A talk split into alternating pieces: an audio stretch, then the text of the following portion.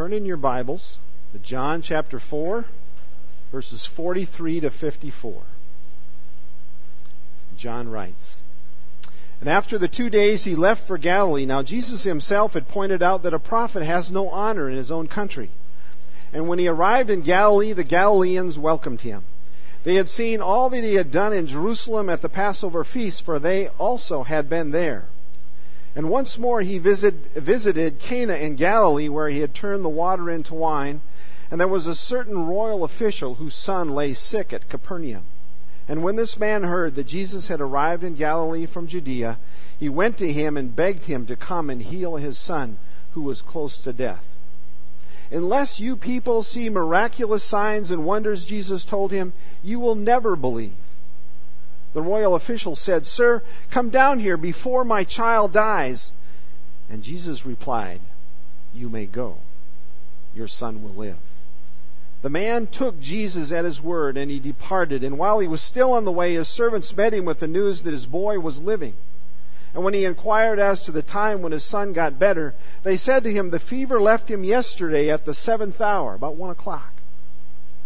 And then the father realized that this was the exact time at which Jesus had said to him, Your son will live. And so he and all of his household believed.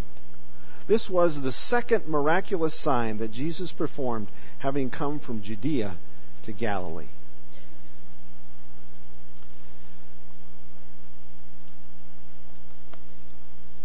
You know, there's a couple of uh, TV shows that I just have tried to watch and I really can't get into them. There's probably a number of reasons. One of them is uh, ER and the other one's Grey's Anatomy.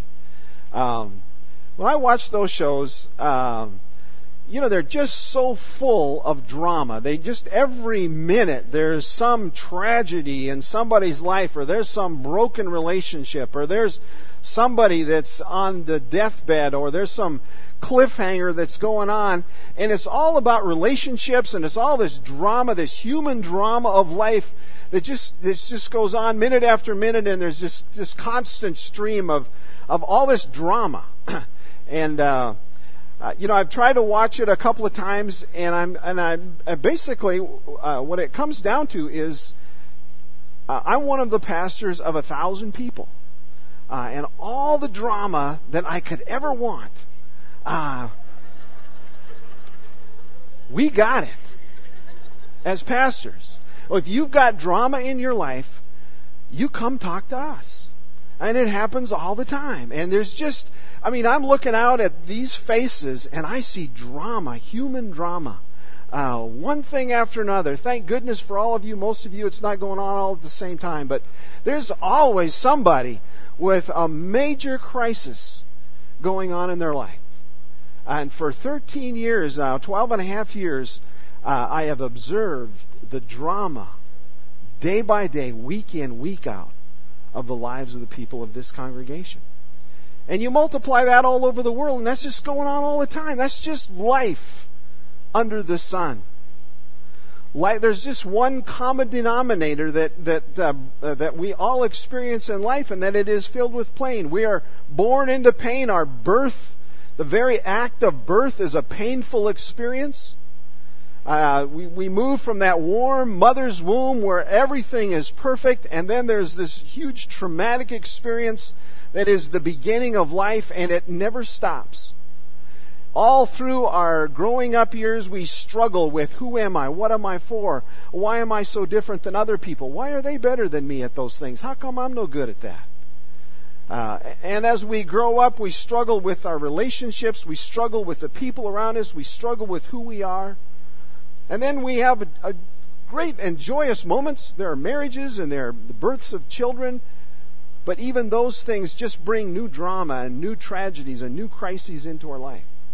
And life continues on like that all the way to the end until the end is usually a dramatic, tragic ending that's painful that is our death.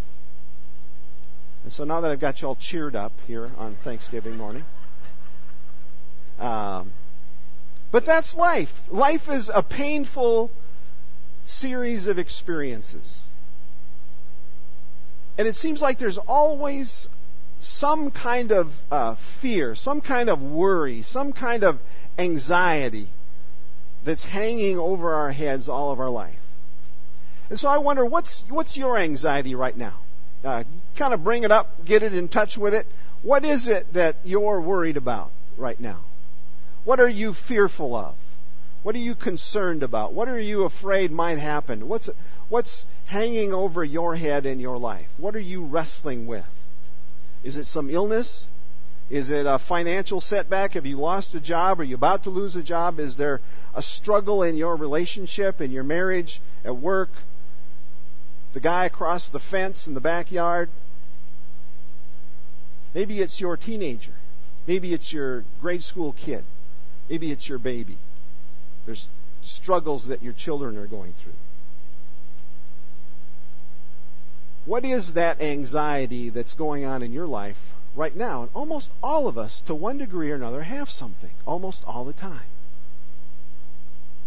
So, whatever your fears are, the Bible speaks to it. The Bible has something to say to us in the midst of our fears. In Philippians chapter 4, uh, verses 6 and 7, gives us a promise. Uh, and it gives us a command, and then it gives us a promise.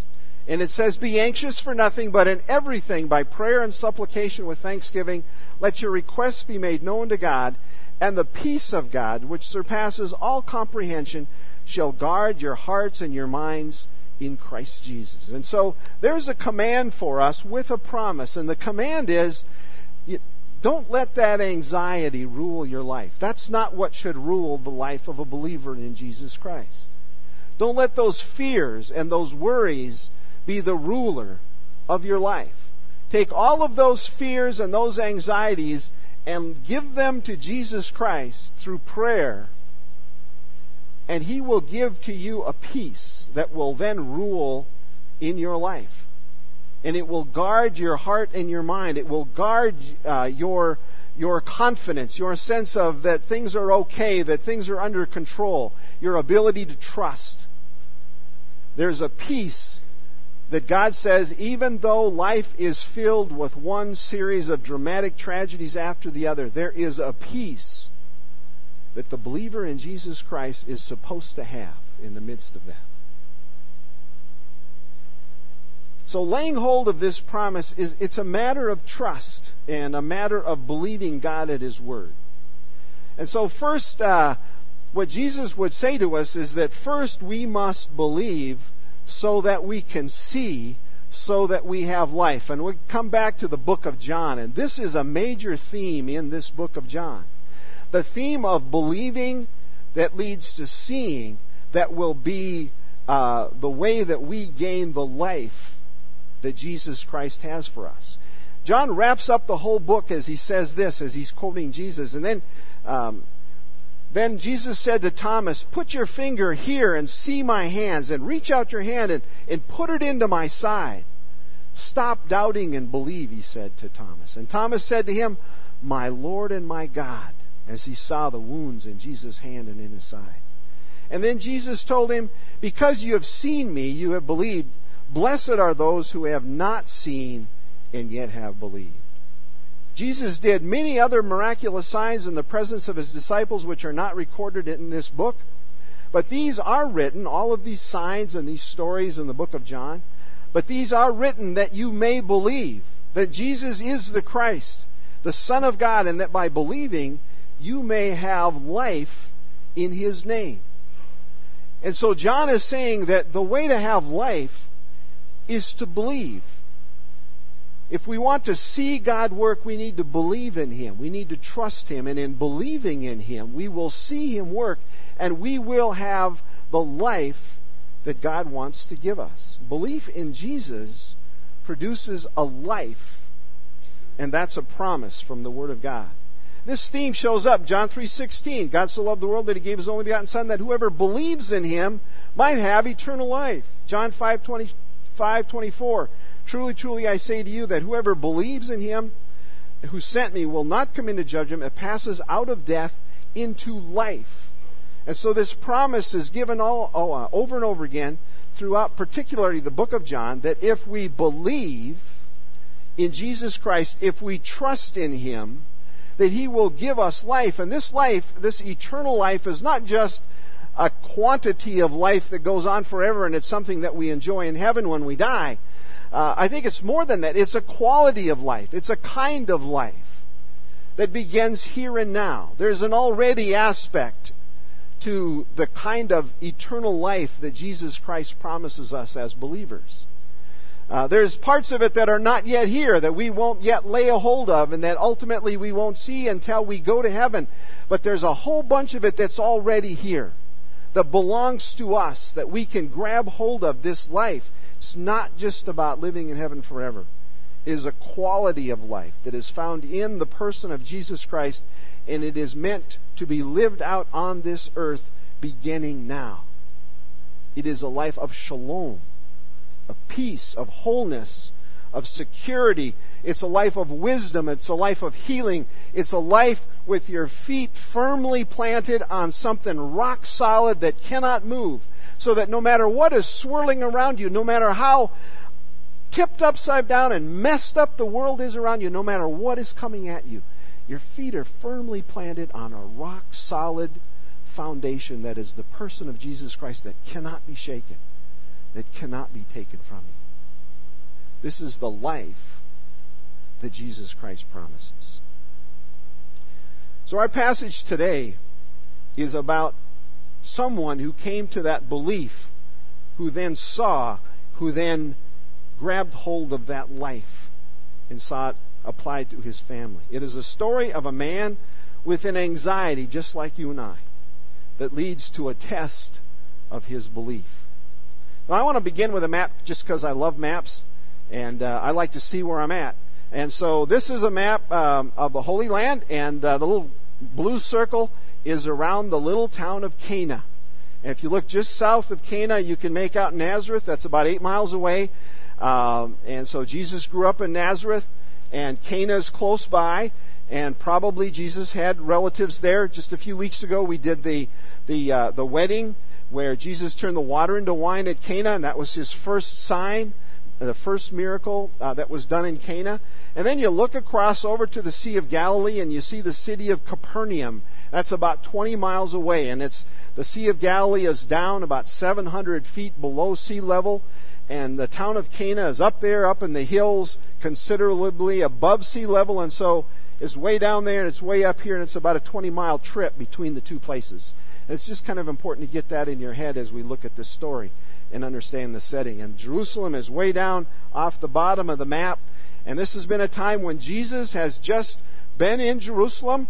He uh, uh, uh, cleared out the temple. He did miracles in Jerusalem. Uh, and now he had returned back up into Galilee, and now he had returned to Cana, and that's where we find him as this story begins. And so, if you want to, if you're following along in your Bible, verse 46, and it says uh, there that uh, there was a certain uh, uh, basilikos. He was a, a, a, royal official. The word is basilikos. It means like little king. He's like a, a courtier, a guy who worked for the king. And probably he worked for Herod Antipas, uh, and he lived in Capernaum, in that little town right by the lake. And uh, you know, word had apparently spread very fast, and it probably would have spread even more quickly to this guy who worked with the king. He would be connected, he would hear things, and uh, he was probably a, a, rich guy. As we're going to find out that he had, uh, he has, he's got people. Uh, you know, he's got servants that uh, worked for him, and so uh, he's probably a very wealthy man, a very connected man, uh, a, a, person with authority. Um, and uh, he lives about a day's trip away from where Jesus is at in Cana. And so word gets to him that, you know, this miracle worker, this healer, is up there in Cana. And he is a man with an anxiety, and his anxiety is that his little one, his little child, his son, was sick and close to death. Now, you know, my children have never been like. There's only one time I thought that was true was when uh, Neil was a little baby, or maybe a couple of years old, and he had the croup. And I don't know if your children have ever had that, but uh, I didn't know what it was, and I thought he could. I mean, he couldn't breathe. And when your little one can't breathe, and they're they can't get any air into their lungs. Uh, I've never been so frightened in all my life. This was just sheer terror because if you're holding your little one in your arms and that little one is struggling for their next breath and you think they're going to die, uh, that's desperation and fear. And that's where this father was at with his little one. His little one was sick with a fever and was dying, and he feared for the life of his child. And he would do anything. He was in a crisis because of the threat of the loss of his child. And so he um, makes that one day trip up into the hills to Cana, and he finds Jesus. And you know, you get the impression that perhaps this is at a, uh, a somewhat public setting because the guy comes up and he begins to speak to Jesus and he's begging him, he's pleading with him, please, would you come down with me and go to Capernaum with me? My son is sick and he's dying, and I know that you can heal him. Will you please come with me and lay your hands on him and pray for him? I need you to come so that you can heal my son. And he's begging with Jesus to come. Now, Jesus' response in verse 48 seems kind of cold. Next slide. Um, Jesus says to him, Unless you people see miraculous signs and wonders, uh, you will never believe. And it seems like, well, that's kind of a harsh thing to say to a guy who's begging for his little child. But I think as Jesus was speaking, he wasn't just speaking to this royal official. He was speaking to the group, to the crowd that was there, all of the Galileans and the Jewish people that were there. And he was saying, you know, all of you, you're, you're all kind of hanging around me here because you're wanting to see me do something. You're, you're kind of anxious. You're glad I'm here, but you're glad I'm here because you want to see me uh, perform a miracle, do something exciting. And you're, you're, you know, you're just waiting. Now, you, you, you're willing to believe, but you want to see me do something first. And Jesus is rebuking them and challenging them. And I think this man, this man hears it and he understands. And the man is not deterred by that. And I think he's saying to Jesus, No, I, I believe. I need you to come with me. And so the, the royal official says, uh, Sir, come down before my child dies. Please, please, sir. Please come with me. He's going to die. I believe in you. And so the man is showing faith, but his Jesus is too small. He thinks that Jesus has got to come with him in order to heal this child. And I don't think it probably even occurred to this guy that Jesus could do it 20 miles away. He's a healer, but he doesn't quite know what kind of healer he's talking to. And there's a a prayer here, you know, Lord, come do this. Please help me. And this is what I would call a pickle prayer. Uh, these are the kind of prayers when we're desperate. You know, when I'm holding Neil and he can't breathe, I'm praying a pickle prayer. Lord, it's a crisis prayer. It's please help us know what to do here. And as it turns out with the croup, all you got to do is walk outside and they breathe some fresh air and they're fine. I bet I didn't know that at the time. But, um, not a big crisis, but I thought it was. This guy had a very real crisis. And so he's praying this crisis prayer, but a prayer of faith asking Jesus to help him in that time, in that difficult time in his life. And Jesus steps that crisis up a notch for this guy when he responds to him and he says, Yes, go. Your son will live. Now imagine being that dad and you're begging him to do something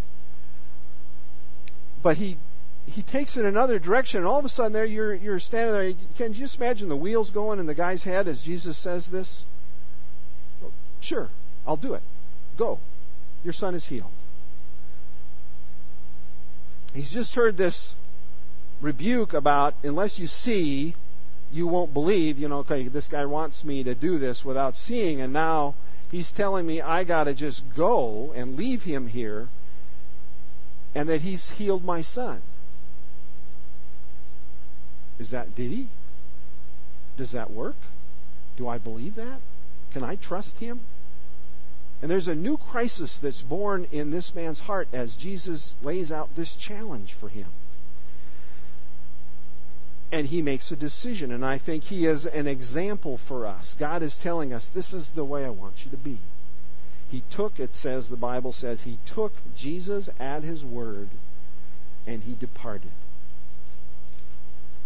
Confident? Maybe. Obedient? Yes. One foot in front of the other at least.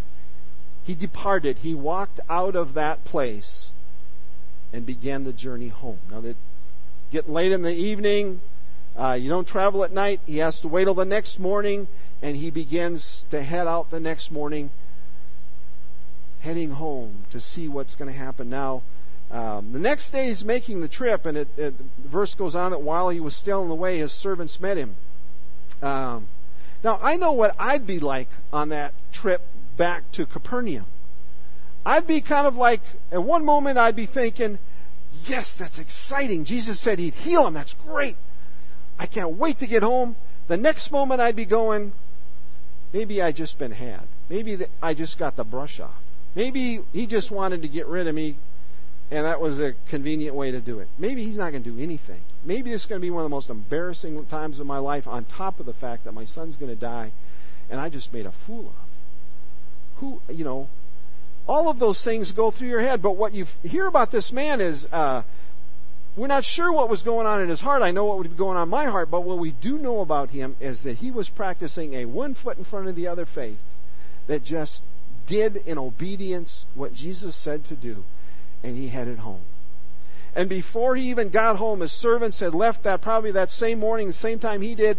They met him halfway on the road and they uh, told him the news that his boy was living. And he inquired as to the time when his son had gotten better, and they said to him, The fever left him yesterday at the seventh hour. That was about one o'clock. And the father realized, hey, that's the exact time that Jesus said to him, Your son will live. And there's great rejoicing and excitement. Yes! Jesus gives life.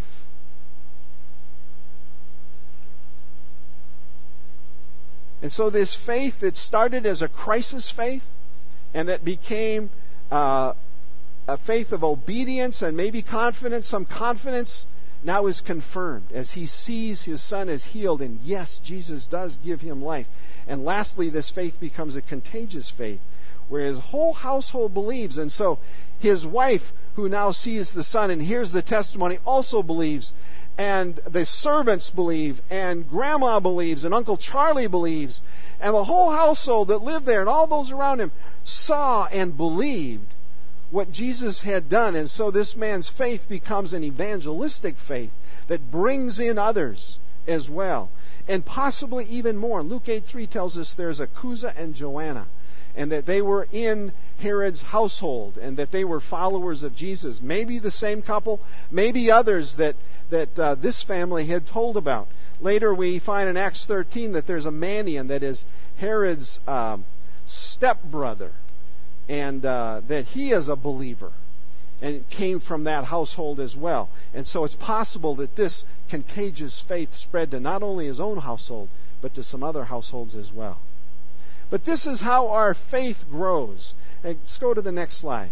Um, it begins oftentimes with a crisis faith, a pickle prayer, a difficulty and anxiety. I know that's that's how I got saved. I remember when I was a teenager, uh, there was a, a, crisis in my life. I one of those times where I cried out to God and I prayed and I, I turned to Him in a time of need, and it seemed like He answered the prayer in a very specific way, and He got my attention through that crisis prayer. And it led me to begin to ask more questions, and I eventually I found faith in Jesus Christ and eternal life as my faith grew. And so oftentimes it begins with a crisis in our life. It's a test that God brings into our life to help our faith grow. And then next, it's uh, a question of what, how will we respond? If we respond in obedience to the test, it can be a confident faith that begins to grow. If, as we take that one foot in front of the other kind of faith, that begins to walk through the trial that God has brought into our lives.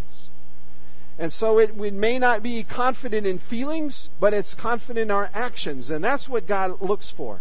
It's not necessarily how you feel. It's not whether or not all kinds of doubts are turning around in your mind. The question is, how are you walking? Are you putting one foot in front of the other? Are we continuing down that path that God has set us on? And are we continuing in trust and in confidence in Him? And that's the time of test when the crisis turns into a call to obedience and we're called to walk through whatever trial it is that God has brought to our life. And then faith becomes confirmed at the end when we see God has been work and we see the fruit and the life that it brings to us. And that's a real faith that is oftentimes contagious as, as our experiences with God, as we see Him working around us, as we get excited about the reality of the life that Jesus Christ brings into our lives when we live by faith, we become contagious in expressing that faith to others around us. And so that evangelism becomes a natural outgrowth of the, of the experiences of our life as faith is real. Now, there's another important point in this passage that we have to get to get the full benefit of what it is trying to teach us. There are uh, two sign miracles that occur in Cana. And um, the first part of this passage is said, Once more he visited Cana in Galilee, where he had turned the water into wine. And at the end of the passage, it said, This was the second miraculous sign that Jesus performed, having come from Judea to Galilee. And so, John is making a point here. He wants to make sure we don't miss it, that we notice that here is a miracle in Cana, and back here, a while ago, there was another miracle in Cana. And this one over here was at a wedding. And it was one of the most joyous times in a person's life. My son got married earlier this summer in uh, the end of May, and it really is. I mean, as a family, you know, I've done lots of weddings as a pastor, but until your own son gets married, it is that's just sheer joy. That is just the funnest, one of the funnest things I've ever done in my entire life was to be a part of my own son and now this new daughter that we've got in our family. It's just it's just great. I mean, I just bubbling over the whole thing. It's fun. It's just great joy. And it was into that setting that Jesus came and he turned the water into wine and he made it better. He brought life into life. And so even in the best of times, in the very the very most wonderful times, if Jesus is in the middle of it, if you're trusting him, if you let him come into it, all the greater the joy. And that was exactly my experience with, with Eric and Liz's wedding. They loved Jesus. And Jesus was just all over the place in their wedding and every song and every word. And it was just glorious. And then it's over here, the other sign, at the other end of the spectrum. A son that's about to die. Does it get any worse? Can you think of anything as a parent? Can you think of the two ends? Can you think of anything worse than the death of your child? And that Jesus is invited into that crisis, and Jesus brings life. And so there it is. I mean, that's John's point here. It doesn't matter. Whatever it is, the, the, the most joyous time of your life to the absolute worst thing that could possibly happen. Don't run away from Jesus in those times. Open your heart to Him, trust Him, believe in Him, let Him work Grab onto Him with all you've got because He wants to give us life.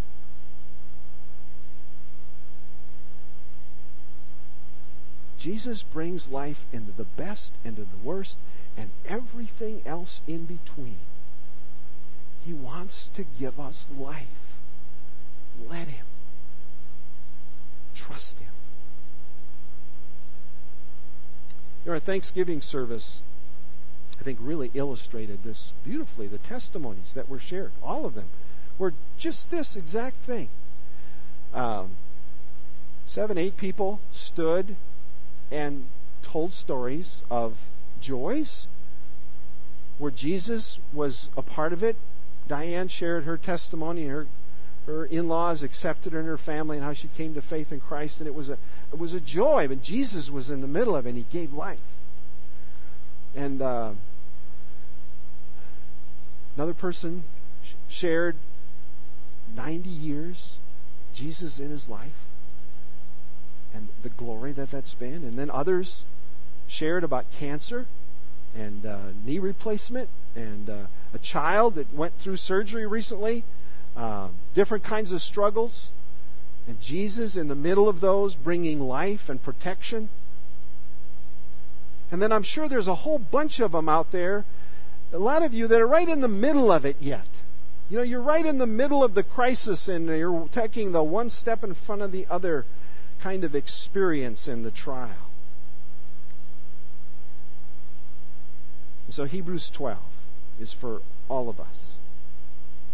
Hebrews 12, 1 and 2. Therefore, since we are surrounded by such a great cloud of witnesses, let us throw off everything that hinders and the sin that so easily entangles, and let us run with perseverance the race marked out for us. And let us fix our eyes on Jesus, the author and the perfecter of our faith, who for the joy set before him endured the cross, scorning its shame, and he sat down at the right hand of the throne of God. And there it is for us, I think. The life giver. Fix our eyes on him. Fix our eyes on him. He is the beginner of our faith. He is the perfecter of our faith. He is the finisher of our faith. He is the example of our faith. He is the one who trusted all the way through the crisis of death on the cross. And He is the life giver. I'd like to invite uh, worship team. Why don't you come on up here? Um, and uh, elders, any of those who might be willing to help uh, others pray, come on up and grab a spot in the front row. Um, what I'd like us to consider today is, you know, see, I'm I'm almost sure that yeah, worship team, just come on up. Uh, I'm almost sure there's lots of people here who are in the one step in front of the other part of this, or you're in the crisis part of this. Uh, and uh, you've got the doubts, and you're wanting to be obedient, and you're wanting to be faithful, and you're wanting to trust, but it's not easy. That's hard to do, and you need prayer. And so, what I'd like to uh, invite you to do as the worship team closes our, our service, uh, we're going to give one of those rare things we do in our church, an altar call, uh, to come on up here and ask for prayer. And it might be, you know, it might be that you're here today and the crisis is you've never trusted Jesus as your Savior before. And He wants to give you life. And you know that you're a sinner and you know that you're separated from God and you know that Jesus died for you. And so why not now? Why not come up, sit with one of the folks up here, tell them that you need Jesus and they'll lead you in a prayer and take you into His presence.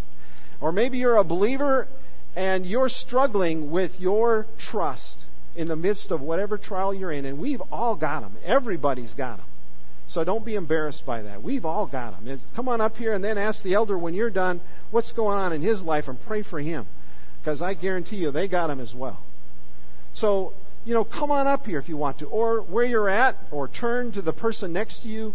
And as the worship team is closing us in, in this song, uh, let's pray and let's go to the life giver and let's fix our eyes on Jesus and let's cry out to him and let's take it to him and let's believe him.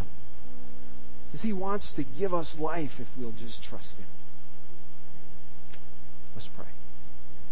Heavenly Father, Lord Jesus Christ, we come boldly into your presence and we are accepted by your grace and we confess before you that we are lost and we need you. And we struggle in this life and we know that you are the life giver who wants to give life in whatever circumstances we face, if they're joyful or the most painful thing we can think of. You are the life giver. And we want to come to you for that life, Lord Jesus, by faith, by trusting, by believing, by one step in front of the other, obedient faith, we come. We come to you, Lord Jesus. We pray it in your name.